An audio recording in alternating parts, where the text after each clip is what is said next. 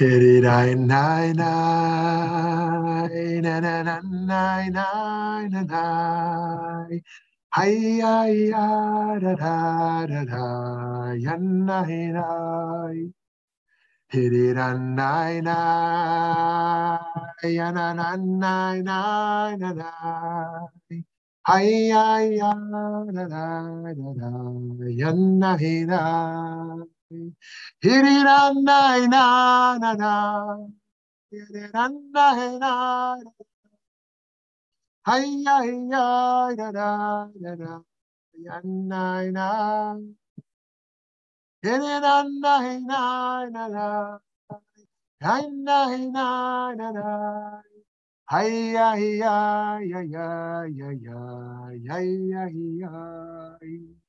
shalom, friends. Can you hear me okay? Great, great. All right. Wonderful to be with you all today for Pearls of Kindness, Class 21 on Savlanut, which also means tolerance, but that's not the focus of today. Savlanut can mean tolerance, but in this case, it means patience, being patient with others. None of us, of course, are exempt from our work on all of these. We all have different midot that will be easier or harder for us, but we can all grow, especially this month of Elul with Rosh Hashanah being just on Sunday night. So it's a great time to think of this Midah together. Let's start with a poll. Let's start with a poll together. How patient are you? Option one, patience is one of my greatest virtues. Option two, like most, I struggle with always being patient. Number three, I'm incredibly impatient. Always have been, always will be. Let's see what you got. Give you 3 seconds. There we go. All right, 13%, one of my greatest virtues. 13%, always incredibly impatient. But most folks, 75%, like most, I struggle with always being patient. Okay, beautiful, got it. Here we go, friends.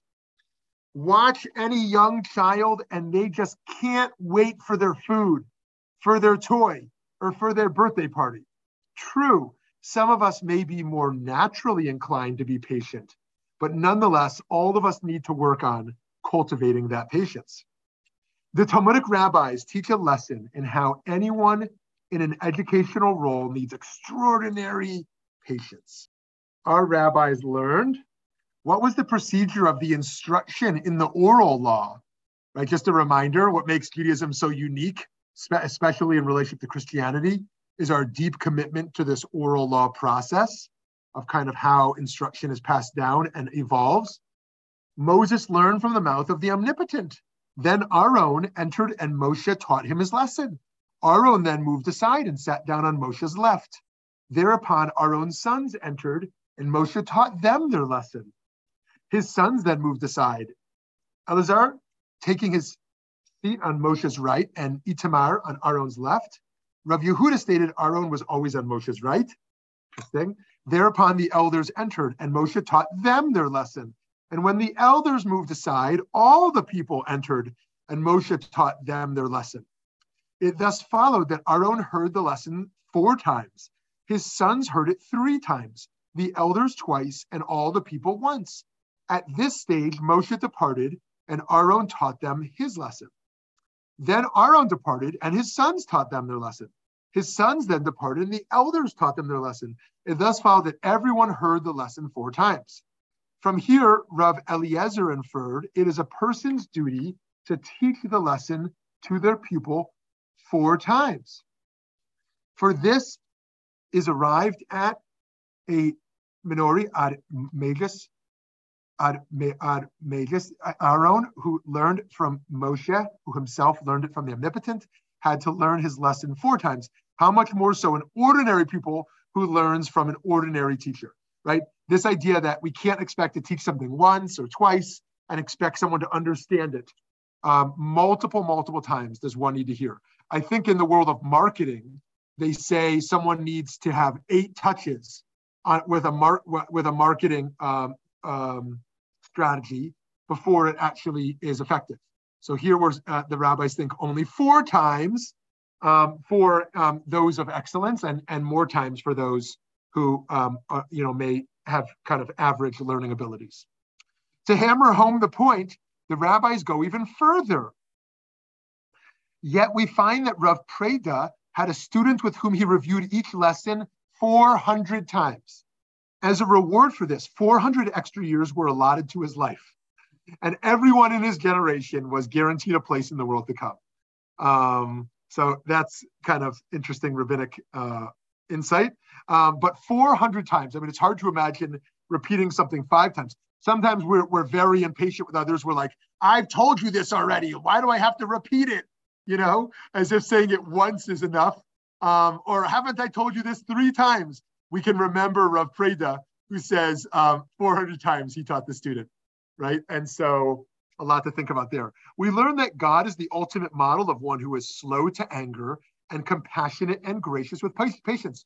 If you have been reciting Slichot, or if you will be attending Rosh Hashanah and Yom Kippur services, we know that this is one of the main virtues we celebrate, God being compassionate and slow to anger and gracious with patience. Yes, I heard you the first time. Right, also impatient as a listener. Great point, Sarah, yeah. That sometimes we're impatient as a teacher or as a speaker, but also impatient as a listener. Right, great. So the rabbis taught over here, there were 10 generations from Adam to Noah. This shows how great was God's patience, for every one of those generations provoked God continually until God brought upon them the waters of the flood, right? Which is to say, like, it wasn't like, oh, everything was great and last minute God brought the flood. Rather, enormous amounts of patience were like, oh, the world is getting evil, the world is getting corrupt, there's so much violence and abuse, and yet I'm going to be patient and be patient until kind of a last straw. So God is willing to be insulted and not lash out until God feels there's no alternative. Rabbi Moshe Cordovero, known as the Ramak, writes, this attribute refers to the Holy One, be blessed, as a tolerant king who bears insult in a manner being beyond human understanding. Without doubt, nothing is hidden from God's view. In addition, there is not a moment that a person is not nourished and sustained by virtue of the divine power bestowed upon them, right? That we know that in Jewish thought, there's those who believe that God created the world and stepped back to some degree, bracketing some rare miracles. And there's those who believe every single beat of a heartbeat is God's will.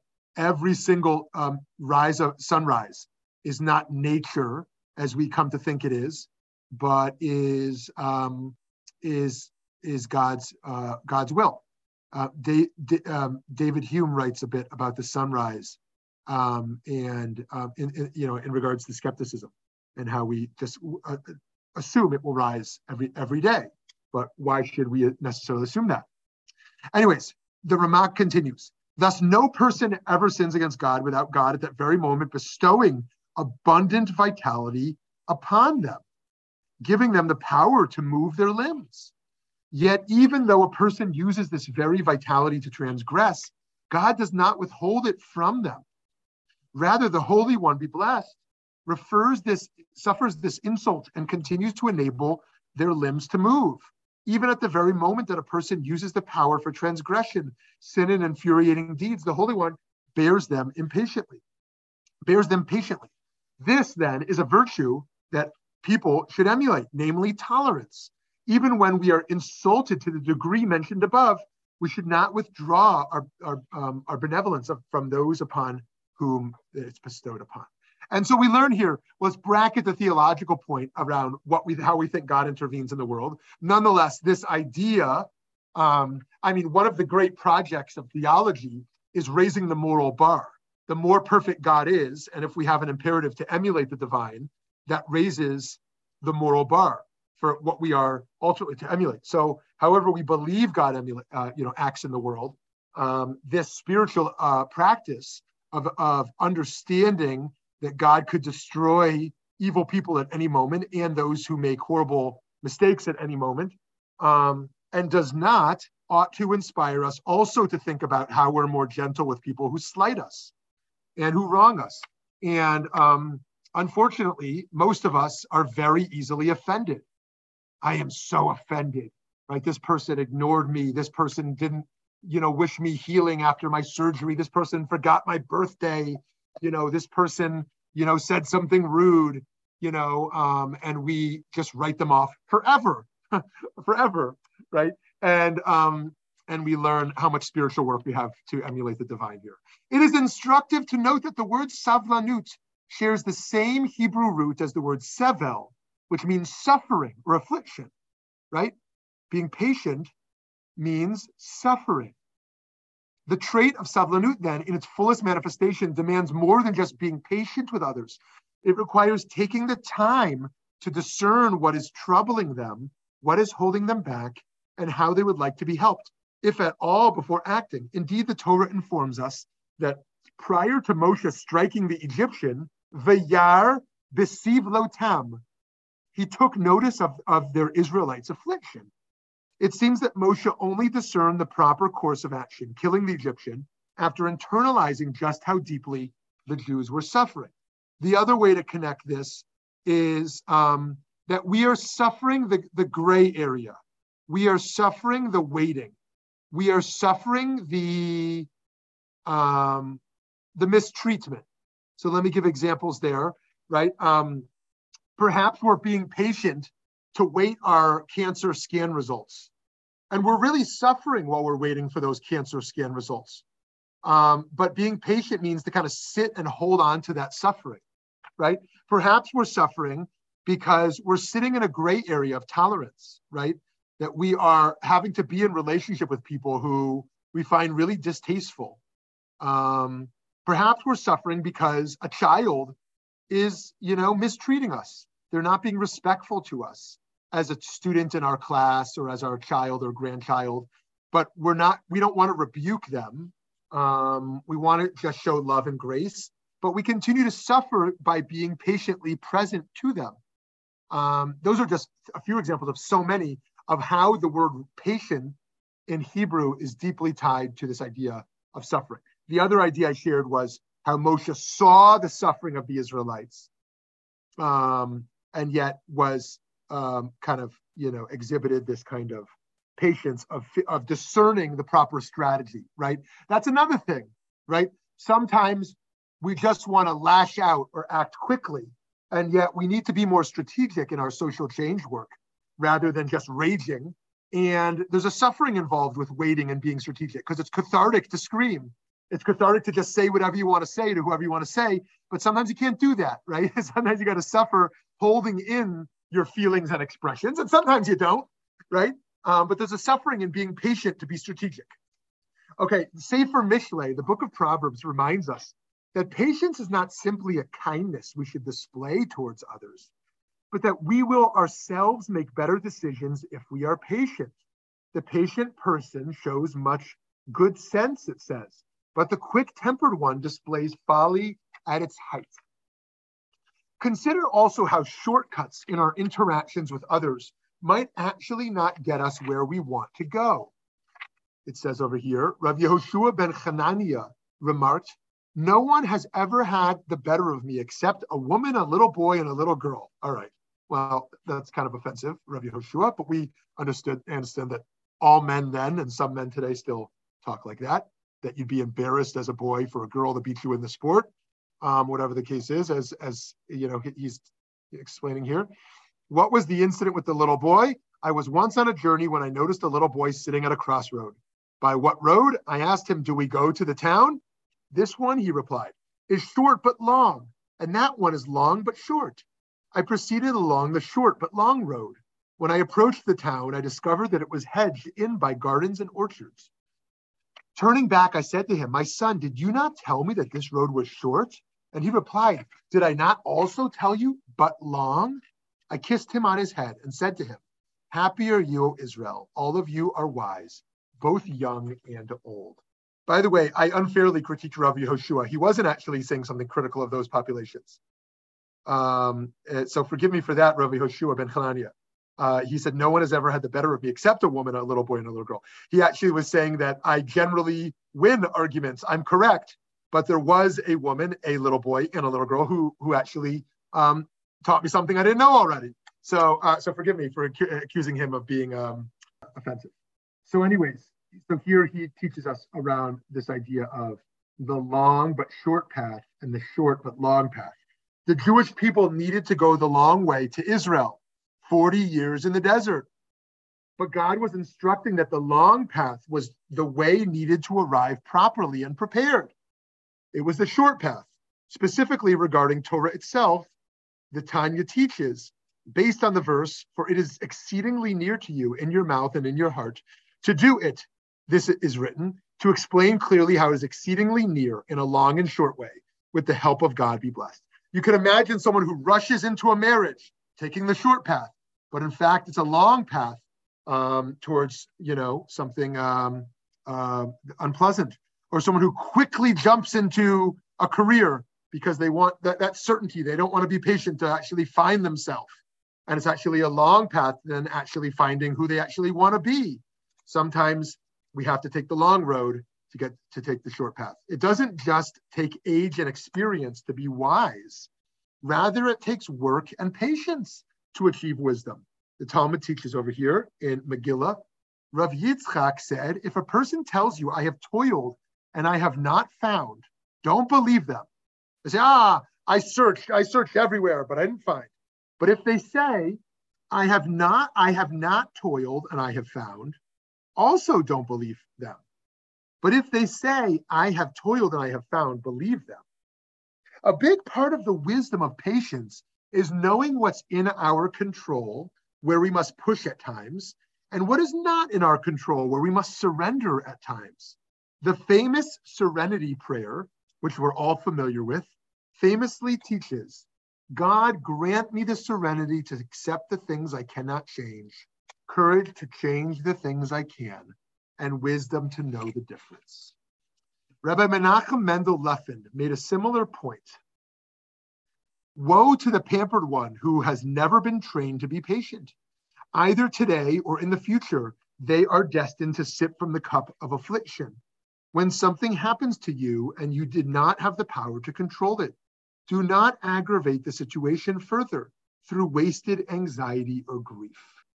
One of the things I've noticed is that those who are ill and bedridden, very different people in how they've practiced patience, can handle illness. So too with the dying, how people have practiced patience and how they relate to dying, because we tend to die the way we've lived, and we tend to be sick the way we've lived. Sometimes it's a whole new person, but generally it reflects the kind of, it just amplifies kind of the traits that we've lived with. And being sick and having to go through a healing process requires an enormous amount of patience, of course, as does a dying process. Each of us is tempted to make rash or poor decisions. God said to Cain, "Sin crouches at the door. Its urge is toward you, yet you can be its master." If we don't pause with patience, we can make quick, poor decisions based on temptations. Viktor Frankl reminds us of how we can take control of our lives through our freedom, one moment at a time. He says, "Between stimulus and response, there is a space. In that space is our power to choose our response. In our response lies our growth and our freedom." Friends, if we wish to be more reflective and more intentional, we will need to bear the burden of our emotions. We will sometimes need to suffer through waiting instead of rushing. In activism, the work requires a very calculated and sensitive balance between patience and alacrity. On the one hand, we must have the patience for teaching and engaging the apathetic and the uninformed. On the other hand, one must also have the alacrity to respond to crises and injustices at the most crucial time. Most often, the precise timing that necessitates immediate action precedes the completion of the essential education and mobilization of the public. They're not ready for us. This is one of the reasons why the uninformed segments of the public at times view the activists as radical. One must have the courage to act in the name of shalom, of peace, and tzedek, justice, while maintaining patience and respect for more passive critics from one's own constituency. This savlanut, this patience, is required for one who believes deeply enough in their convictions and also cares enough about his or her students and constituents joining to pursue justice for social change. Both Pinchas in Numbers and Moshe in Exodus serve as our quintessential Jewish models of kina, zealotry, and zrizut, alacrity. Moshe's core identity and community were transformed by his courageous decision to protect the abused. Similarly, the way that Avraham greeted his guests teaches us that one must develop the emotional intelligence to be in touch with another's needs to the point that one can indeed respond to situations that demand immediate and urgent responses with care. My chavruta was late yesterday, very late to our learning session because he saw two elderly women bump each other and fall and wanted to take them to the hospital and be with them. And he shared with me just kind of how quickly he responded to it in that sense. Leo Tolstoy, the great Russian writer, famously noted that the two most powerful warriors are patience and time. There's a time for Savlanut and a time for zrizut. Balancing these two warrior traits requires self-awareness, courage, partnership, and sensitivity.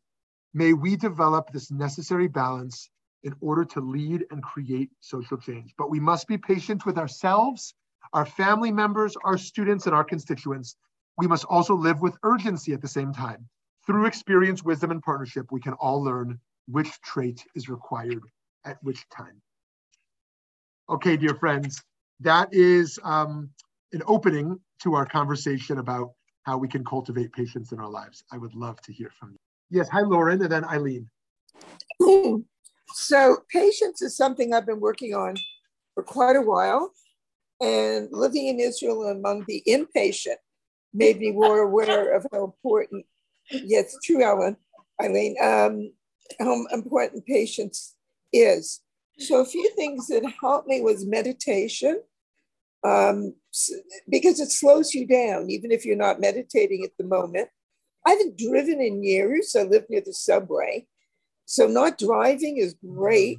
So that's another good thing. And like you said, that space in between, which is something I have to always remember because I tend to be reactive, but to stop and think and expand that space in between before you say, write, do anything really, really helps. So yeah, that's how it's helped me. Everybody has their own way. Great, great. Thank you, Lauren. That meditation point is really helpful, and the driving point, and that space in between. By the way, someone, it would be great if someone knew the answer to this, but I'm curious why a hospital patient or a doctor's office patient is called a patient. I mean, it seems pretty clear that you just have to have enormous amounts of patience to go through a healing process, to wait in offices, to work with, therapy. But there might be another reason why someone's called a patient. If anyone knows, please share with us. But yeah, good. Thank you, Lauren. And hi, Eileen. Hi. Probably they should be called impatients. Great. I spent the summer with my grandchildren, which is a study in how to become more patient. And what I noticed is at my age, when I see my grandkids acting up, it's normal, it's healthy. I do not yell, I do not swear, I do not get upset. I just go into this space and maybe I put my arms around them, but I talk slowly and softer and try to understand what the frustration is. In contrast to my daughter, who has not learned patience. Yeah, great, great. Awesome, thank you. Yes, sometimes a grandparent in the presence of their child parenting can notice these things. And we've all been there. And, I guess we haven't all been there, but we've been on, maybe many of us have been on one side of that or experienced that in some sense. And sometimes some of those tensions that emerge there as well. And I want to encourage us when we experience our impatience, not to hate that side of us and condemn it and fight it and break it, but actually find that little friend in you. Maybe take your face and make a little face of your face and have that person inside of you. and who's you're talking impatience to you, and hold them and be like, hey, friend, it's great to see you today, my little schmooly impatient friend. Or obviously, you obviously fill in the blank with your own name, not my name. And talk to them and say, I see what you're doing. You're trying to help me. You're telling me not to be late. You're telling me I have many moral priorities and I need to fulfill them all. You're telling them that change is urgent, right? You're actually trying to tell me something good. I shouldn't be patient because things matter. And if things matter, we want to get some stuff done. We don't have the privilege to just be patient all the time. And I want to befriend you. And then I want to quiet your voice a little bit because this is a moment I need to be moving a little bit more slowly in the world. So maybe that can be helpful to folks also. Oh, Eddie shared the etymology here. The word patient originally meant the one who suffers. Oh, good. Not only in Hebrew, but also in the English language. The English noun comes from the Latin word patiens, the present participle of the definite verb patior, meaning I am suffering, which is akin to the Greek verb pashkein, to suffer, and its cognate noun of pathos. Okay, well, pathos it means a lot more than that. It means a lot more than that. But in any case, that is very interesting that all these languages have that connection also, in addition to Hebrew, of suffering and patient. Yes, hi, Aglaia. I think Sarah was before me. Sarah? Sarah, was your hand up? I missed that. Sarah. No, I was pretty much going to mention that, the patient came from suffering, and that I was going to echo Lauren's point about presence, because everything that you've said in this whole presentation was about presence for me and the importance of our being able to be present in the moment. And then there was the question that I raised in the chat of how much of our suffering comes from the stories we're telling ourselves. And you just offered a new one for people to tell ourselves, which is, this is important. So what is it that is important to me in this moment? And what's the message? And then inviting your own presence to that question itself to be able to move forward. So I was just echoing, so I put my hand down. Great. Thanks. Oh, well, good. Thank you, Sarah. Very nice. Very cool. Awesome. Thank you. Hi, Aglaia.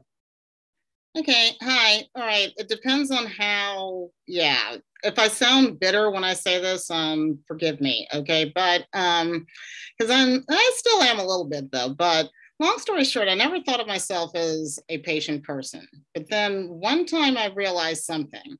So a Muslim friend of mine had actually told me that he thought I had the patience of Job. And I was like, are you crazy? Okay, I almost said, are you crazy? All right, you must be crazy. Who are you talking about? But then I realized something. Okay, first of all, you brought up Leo Tolstoy. And I am one of the people who is crazy enough to read War and Peace like every single word. All right, so that actually did tax my patience, though, but it did require patience. But even more so, the more interesting thing that happened was, grad school, and talking about the road that is short but long. So I started grad school when I was 21, which was a really huge mistake, because then I ended up going the long way. I had an extra year's worth of coursework that no one else had to take but me. There were several years added on to every single phase of my PhD program that other people didn't have to go to because, I kind of sort of... tried to take the shortcut and get it done before I was 30, and that was a huge mistake. All they did was keep adding things on. Now, I found out later on after the fact, because someone blurted this out in front of me after I graduated, that people basically wanted to, get rid of me, that sort of thing. And the way that I got a defense day for my dissertation was I wrote to my advisor and said, you realize that my younger sister had someone on her committee who was terminally ill, getting chemo the day that, she was doing her defense, they had to call in, and he died a few months later. Not one of you is that busy, had a defense date a couple of days later.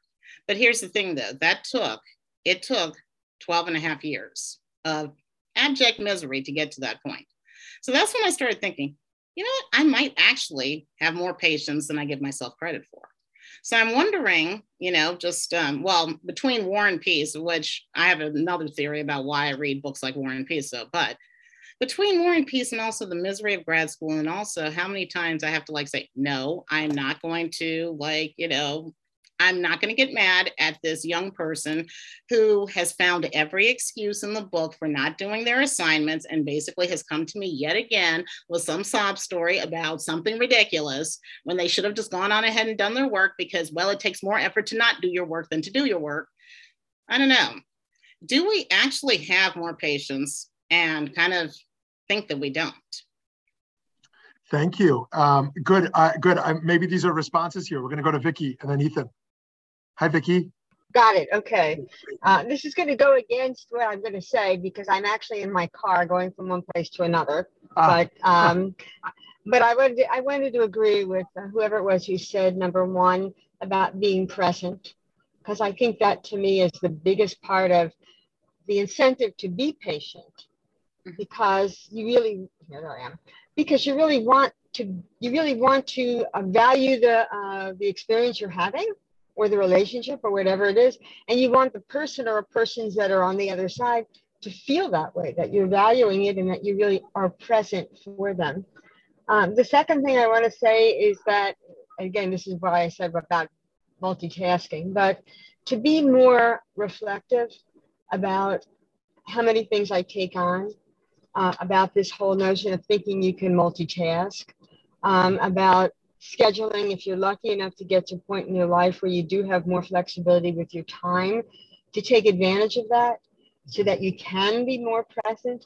And the last thing I want to say is I think patience is one of the hardest values to cultivate for anybody. I think we're tried on, we are constantly being tried on that one. And it's why, you know, when I take a few minutes in the morning to say my morning prayers, I have added patience at the beginning, because I think it's something you have to work on, and you have to work to be conscious of.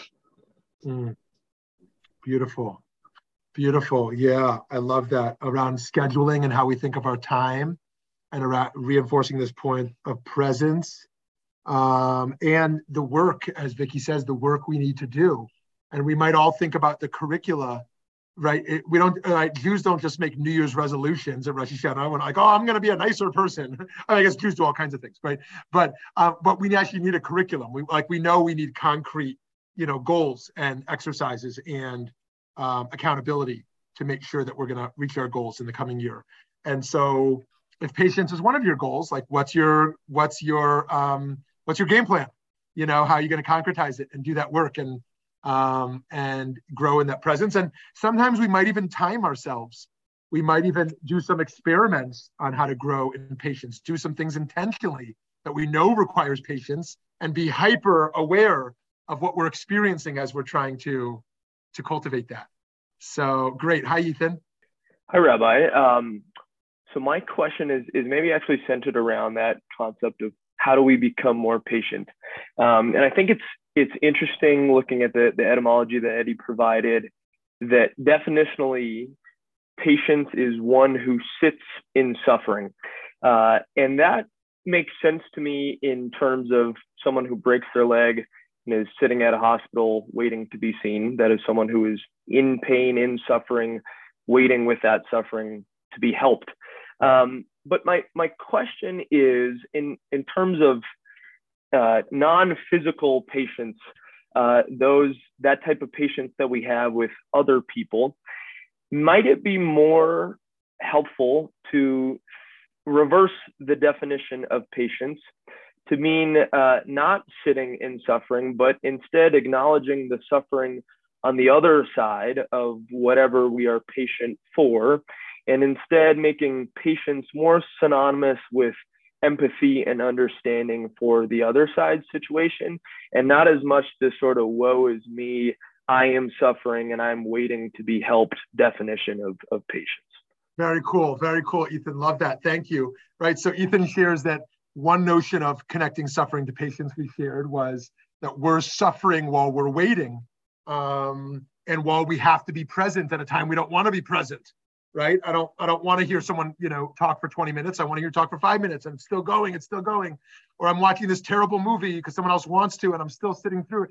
Right? But actually, this flipping it to the sense that we're being patient and towards the suffering of another, and that cultivating empathy in seeing what they need, which is really beautiful. And I think that was part of the Moshe story I shared earlier, of kind of that explanation around the suffering of the Israelites and his need to kind of relate to their suffering. And so, yeah, Ethan, thank you for that. I think that's really great. And sometimes, for example, who is suffering more? The teacher who has to give the lesson the 10th time, or the parent who has to give the 10th time, or the student who is just embarrassed and humiliated and suffering through the 10th time of the lesson? As teachers and parents and grandparents, we might think of ourselves, I got to say it again.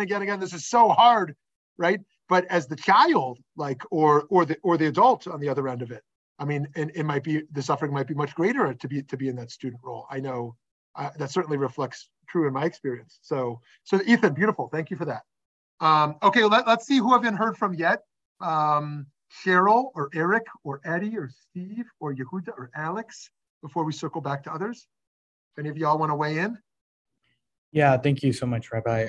Something that I was sitting with was something that I learned in therapy when they were talking to me about patience and healing, that oftentimes that we allow ourselves patience when we're hurt physically, like if we break a bone in a deep animalistic side of us, we know that we have to be patient for it to heal. Like we're not just going to be angry that our broken arm isn't healed. But when we suffer trauma, and a very traumatic event, we often do not have that patience for ourselves. We want ourselves to feel automatically okay, to be automatically okay. Loss, to give you an example, like a loss of a family member, a loss of a relationship. We automatically think that we should be feeling okay. And my therapist at that time talked to me about the importance of having patience for your mental health and for you to be able to sit through and allow your body to heal, even when it's not something physical. I love that. Thank you for sharing that. You're right, because the physical is so objective that you can see the bone on the scan. You can see the break. You can witness that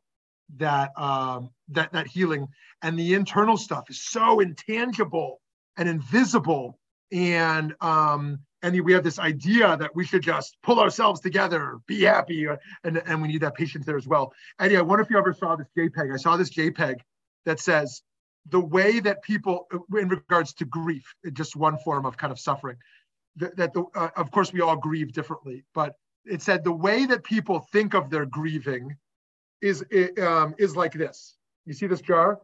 You see this elephant? I've got a big elephant. Can you see that? I put a big elephant in there. They think in the grieving, the big elephant becomes a medium-sized elephant with time, if you can still see that. And then it becomes a small elephant with time. The grieving gets smaller, but actually, the way that this JPEG described it in a way that really resonates for me is that the grieving stays the same size, right? It actually doesn't just shrink. What actually changes is the size of the container it's sitting in. This big grief stays big grief, but it's in a little cup, it's in a bigger cup, it's in a bigger cup. And so that's to say that we grow. So we grow that external cup or size, but the grief still remains its own size. It doesn't really go away. And of course, we all grieve differently, so people have different experiences with that. So we might think, I'm going to be patient for this grief to get smaller, but actually what we might be being patient for is for our cup to kind of get larger, even while it's holding that grief. So too with the trauma. The trauma on a biological level, not to mention psychological level, is, physiological level, is not going to go away.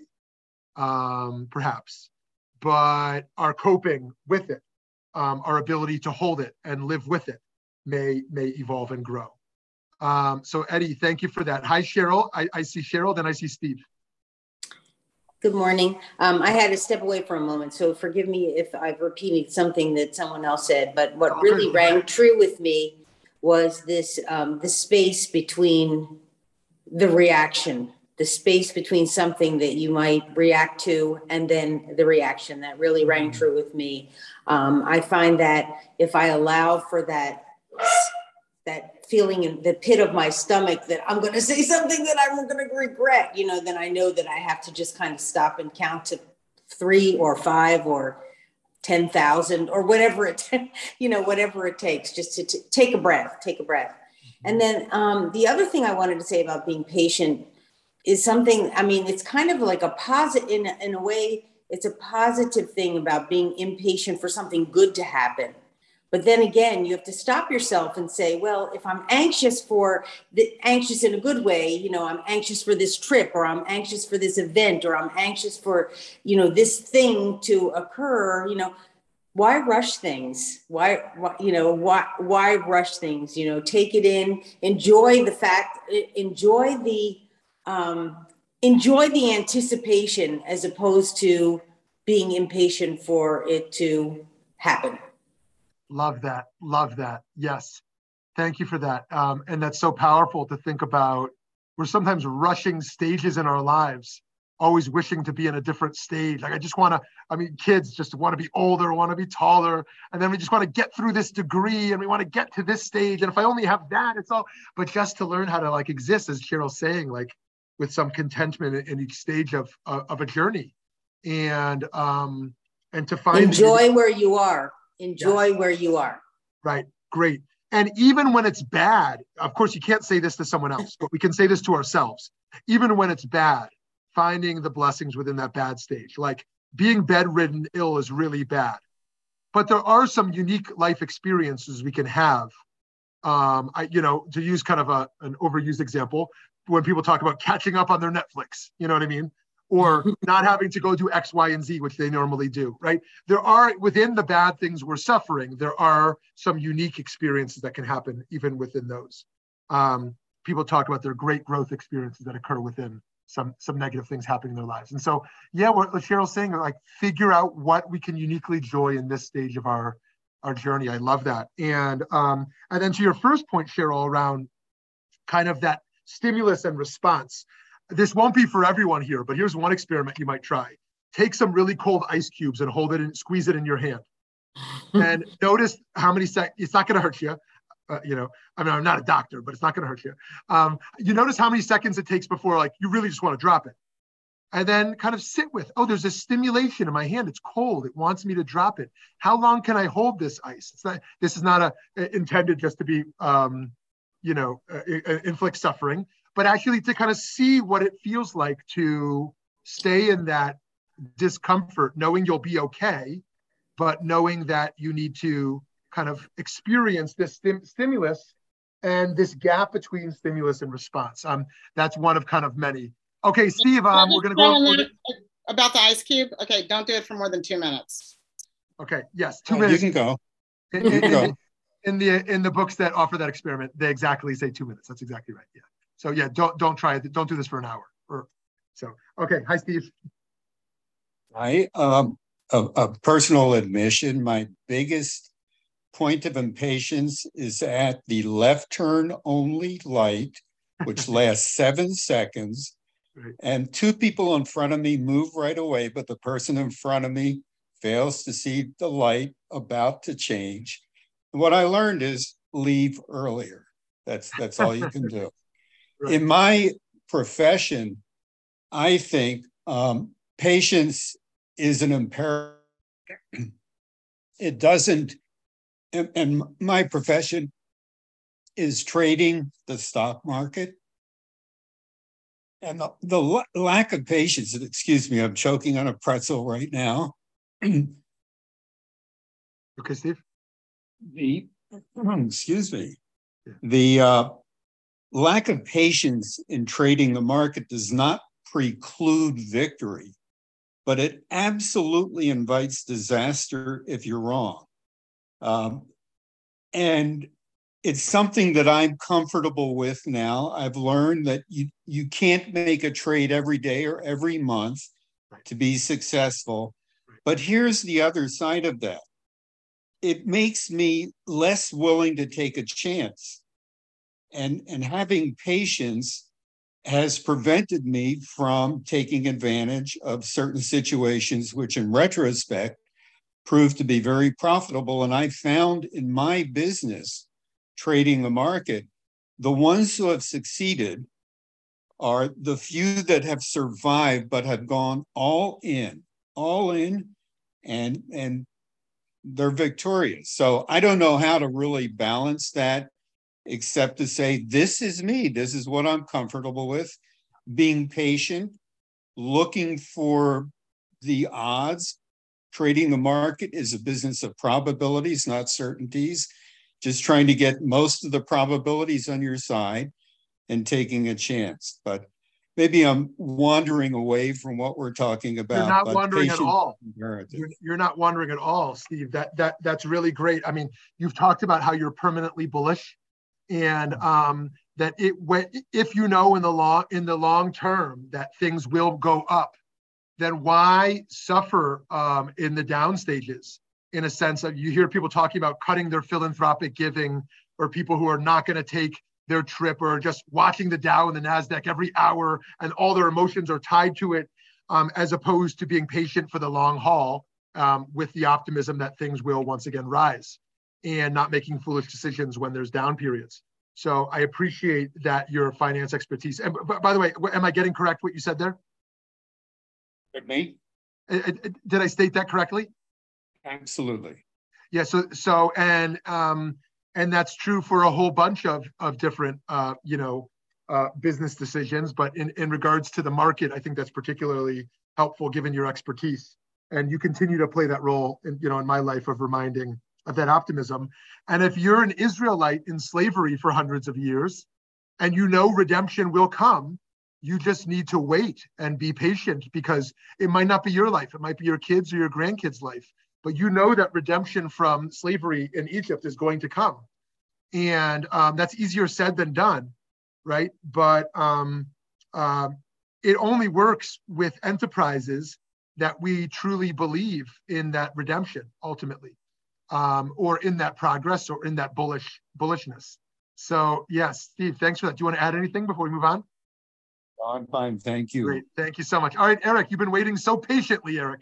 Still on mute there, Eric. Oh, sorry about that. Thank you so much, Rabbi. This has been fascinating, and I think I'm going to have to go back and listen to this all over again a couple days from now. I think this has been very fascinating to hear different perspectives and your information sharing about the different, not all the W's of who, what, when, where, and why, but I feel like that's interesting that I haven't grasped and started to understand is the how. I thought there was one example where, you have the instructor teaching 400 times, and that's how to be patient. But I feel like because we're so individualistic, there's a lack of a blueprint, a guide that in Jewish law or in commentary that kind of can help those that are striving to be patient. And I know that's a sense of being an active being, but just the how to do it. And I know that's where there's been psychology, and there's been, ways that have been advocated to people that want to be patient. But I haven't seen in Judaism, whether in law, custom, or in commentary, that touches on the how. Okay, great. As to why do you think that there hasn't been that hasn't been touched? And I understand Judaism isn't an answer to everything, and only can go so far. But I'd like to get your thoughts on that. Love it. I love it. Thank you so much, because I think that's one of the most helpful things we can give each other is not just abstractions, but the tools on how to grow in these kindness practices. So I just want to offer three ideas in addition to a few I've shared, and then open it up for others who want to share as well. The first is, and this is based on the Sefer Chinuch, is biological conditioning.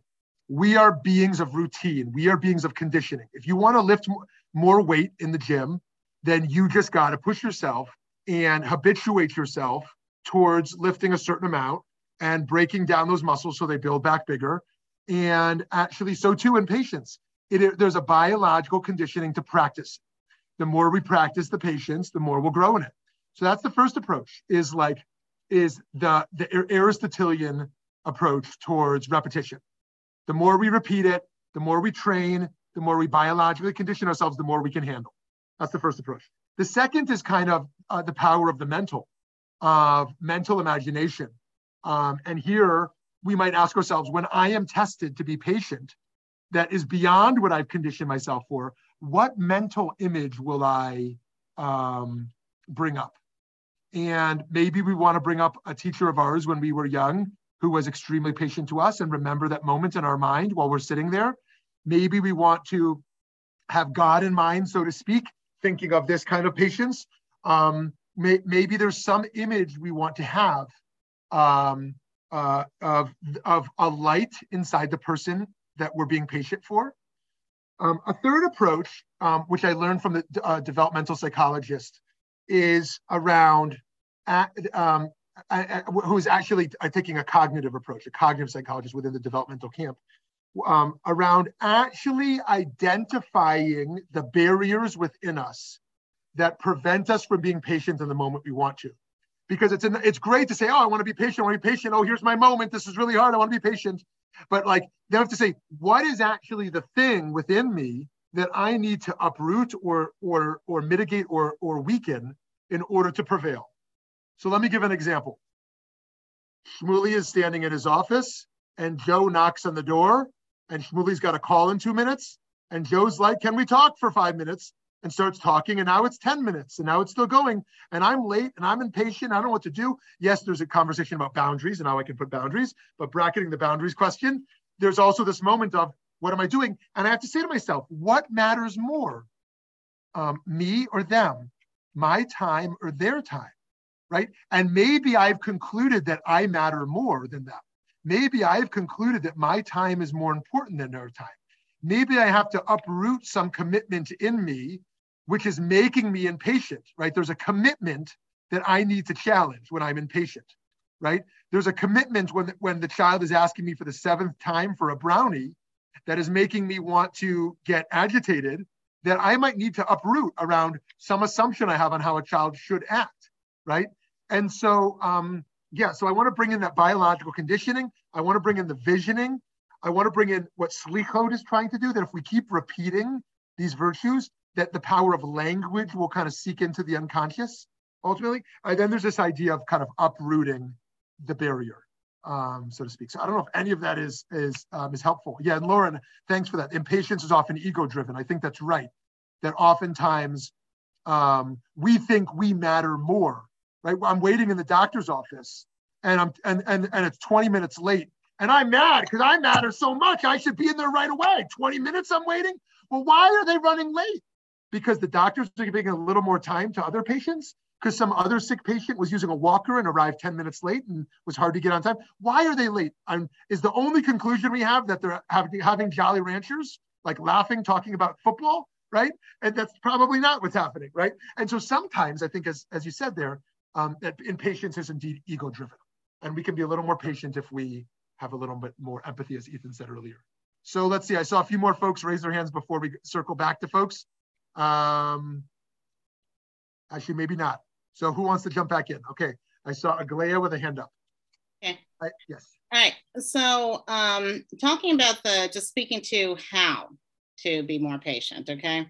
The idea of the impatience being ego-driven, it's interesting because I was just explaining some of this to, one of my World Civ classes though, but long story short though, a how to not be impatient might actually in its own way reinforce patience, because impatience, because of the fact that you've got in your mind that you are going to be impatient. Now, I know in my case, okay, just like throwing this out there, it was a perception that I'm an impatient person that was kind of fueling the impatience in general.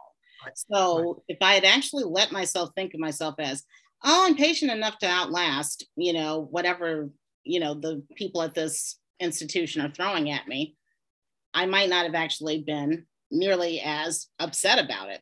However, it was a perception in my mind that I didn't have patience and I need to learn how to have patience that reinforced the impatience, if that makes sense. So I'm not exactly sure when it comes to, is there a how-to manual, if a how-to manual would actually end up being helpful. Does that make sense? Totally. And I love that you brought in identity. I think that's so helpful, because sometimes we tell ourselves we're a person and that reinforces it. I think that's so helpful. And sometimes when we slip, we go, oh, actually I am that person, right? Right. The person who is an alcoholic, but has had 10 years of sobriety and then has a drink, has two ways to think about that drink they had. They say, oh, I'm the exact same person I was 10 years ago. I didn't change at all. Or they can say, I slipped and had a drink, right? So too, someone who's been really patient all day, and then at 8 o'clock gets really impatient and raises their voice at someone, say, oh, I'm just that impatient person, as opposed to saying, like, whoa, all day I was really patient. Like, I'm a patient person who slipped, right? So we don't always have to reinforce negative identities when we slip. So thank you, Aglaia, for sharing that, for that point. Yes, who else wants to jump in? A last comment from someone? Anybody have a last comment? Okay, so good. So with that, this is all so much easier said than done, as always, that we all have so much growth. And I think that's one of the most exciting sides of Judaism, is that we are so growth-oriented, so much tshuva-oriented, tshuva not as a, have to be viewed as a negative thing, but as an exciting thing, that we are all unfinished products, looking to become more godly, looking to become more patient and kind and the like. And we can continue to learn tools from each other and support each other on how to continue to grow in all this. And with that, just a reminder that since next Tuesday is the second day of Rosh Hashanah, we know some of y'all only celebrate or observe one day, and some of us observe 2 days. And so we are here observing the second day as well. So we will miss you next Tuesday. And then we will be back the following Tuesday, even though Yom Kippur is that night. We understand if anyone is in Yom Kippur prep and can't join that morning. And then we'll be off the next 2 Tuesdays for Sukkot and for Shemini Atzeret, or Simchat Torah within Shemini Atzeret. And then we'll be back to usual. But with that, thank you all so much, and wishing everyone a Shana Tova, a year of good health and strength and patience and joy in the patience and all good things. Many blessings, and see you in the new year.